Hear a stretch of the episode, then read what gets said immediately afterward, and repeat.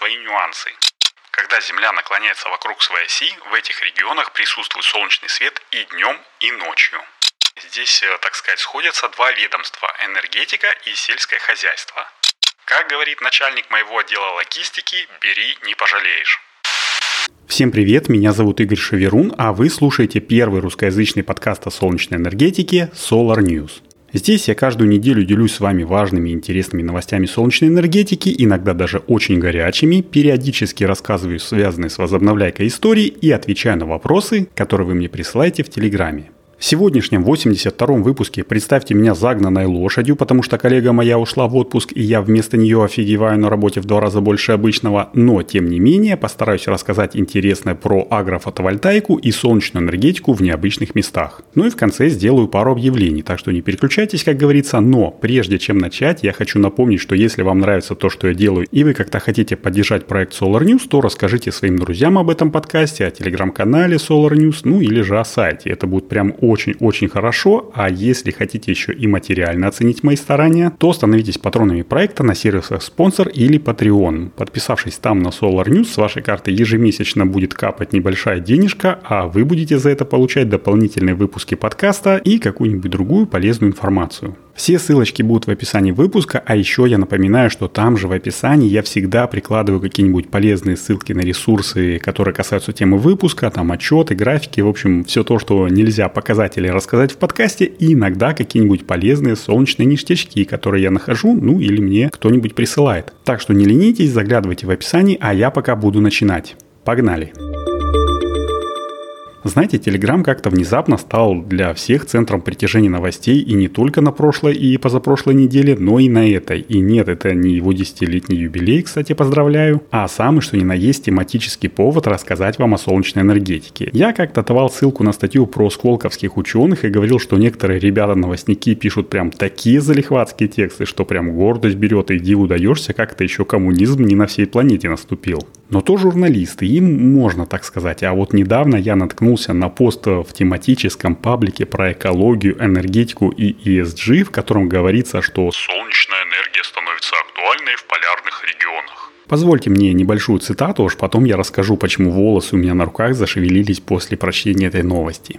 Итак, огромное количество дизельного топлива ежегодно импортируется для генераторов полярных регионов. Тем не менее, Арктика и Антарктика могут стать главными кандидатами на установку солнечных электростанций. Установка солнечных батарей в полярных регионах может показаться смехотворной, учитывая низкие температуры, однако они являются причиной, по которым установка солнечных батарей в Арктике и Антарктике будет намного более эффективной, поскольку они действуют как механизм охлаждения для панелей. Еще одна причина, по которой полярная солнечная солнечной генерации перспективно, это длинные световые дни. Когда Земля наклоняется вокруг своей оси, в этих регионах присутствует солнечный свет и днем, и ночью. Воздействие установки солнечных батарей в Арктике на окружающую среду незначительно, поскольку для их размещения не нужно вырубать леса. Конец цитаты. Ну, ребята, прям заметка-то нужная, конечно, правильная и полезная, но написана она таким языком, что люди, которые, ну, назовем их так, не приемлют возобновляемую энергетику, или те, кто не привык размышлять критически, они же просто в щепки разнесут все и вся, и чего добьются авторы статьи, ну, это только срач вокруг нее. А кому это надо, а?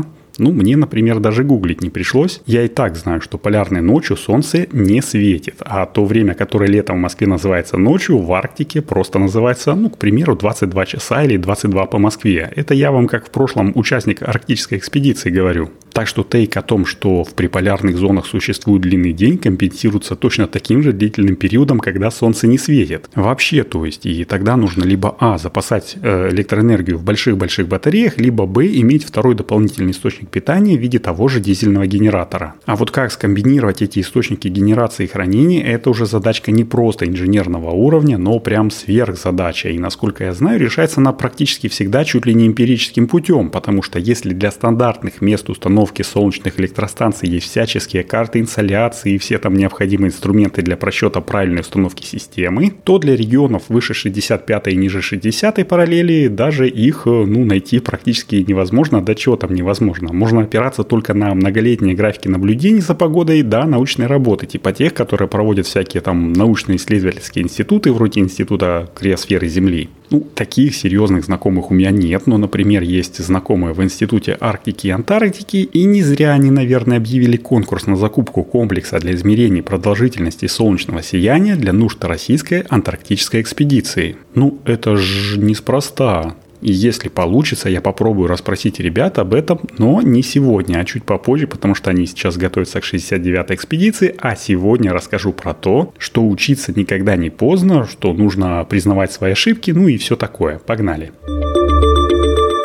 Ну, про ошибки это я, наверное, зря загнул, но, э, как говаривали мои учителя в юности, чем больше у тебя информации, тем больше ты подготовлен к будущему. Тут я наткнулся на чудесную запись в блоге израильской компании Solar Edge. Кто не знает, то они производят кучу силового и солнечного оборудования. И запись это о том, что агрофотовольтайка это не такой уж радужный единорог, каким я его считал раньше. То есть я, конечно, всегда понимал, что все, что связано с энергетикой, это потенциально опасная штука, и относиться к ней нужно аккуратно и с умом. Но оказывается, AgriPV, ну как они там в своем зарубежье это называют, это более ответственная вещь, потому же почему и классная. Здесь, э, так сказать, сходятся два ведомства – энергетика и сельское хозяйство. Если в энергетике все заточено на максимальную электробезопасность, то в сельском хозяйстве приоритеты и направления безопасности, ну, чуть в другую сторону смотрят. Э, чтобы трактор там не заехал в речку, чтобы бык работника не лягнул или не забодал, ну, чтобы там химикатами, гербицидами не травануться. Короче, везде есть свои нюансы. А если два направления работают в одной связке, то удваиваются не только профиты, но и опасности. Я, честно говоря, пока не сталкивался с агрофотовольтайкой по-серьезки, и я вот не думал, что, например, поливая огурцы, над которыми висят солнечные панели, можно случайно закоротить какой-нибудь стринг, если, например, один какой-нибудь коннектор не герметично соединен, ну или там провода некачественные. Или что овцы тоже любят пощипать провода, как мыши, или почесаться о столы с солнечными панелями, и поэтому их нужно ставить на достаточной высоте. В общем, общем, пока отрасль молодая, правила еще не выработались, а те, что выработались, пока еще не устаканились. И чтобы помочь народу, который хочет совместить полезное с полезным, Ассоциация фотовольтайки Европейского Союза Solar Power Europe разработала документ AgriSolar Best Practice Guidelines. То есть собрала опыт тех, кто уже установил в своих полях и пастбищах солнечные электростанции, как-то суммаризировала их опыт и дала рекомендации новичкам. Очень занятно чтиво, советую, тем более, что в этом году вышла уже вторая редакция. Ссылочку на скачивание я оставлю в описании. И даже если английский вам не то, чтобы не родной, но не родной он даже вашему словарю, с которым вы периодически разговариваете, пробегитесь глазами. Этот материал такой же понятный, структурированный и четкий, как отчеты одной нежелательной в России организации, которую я давайте не буду называть, но все ее знают, по поводу частных солнечных электростанций.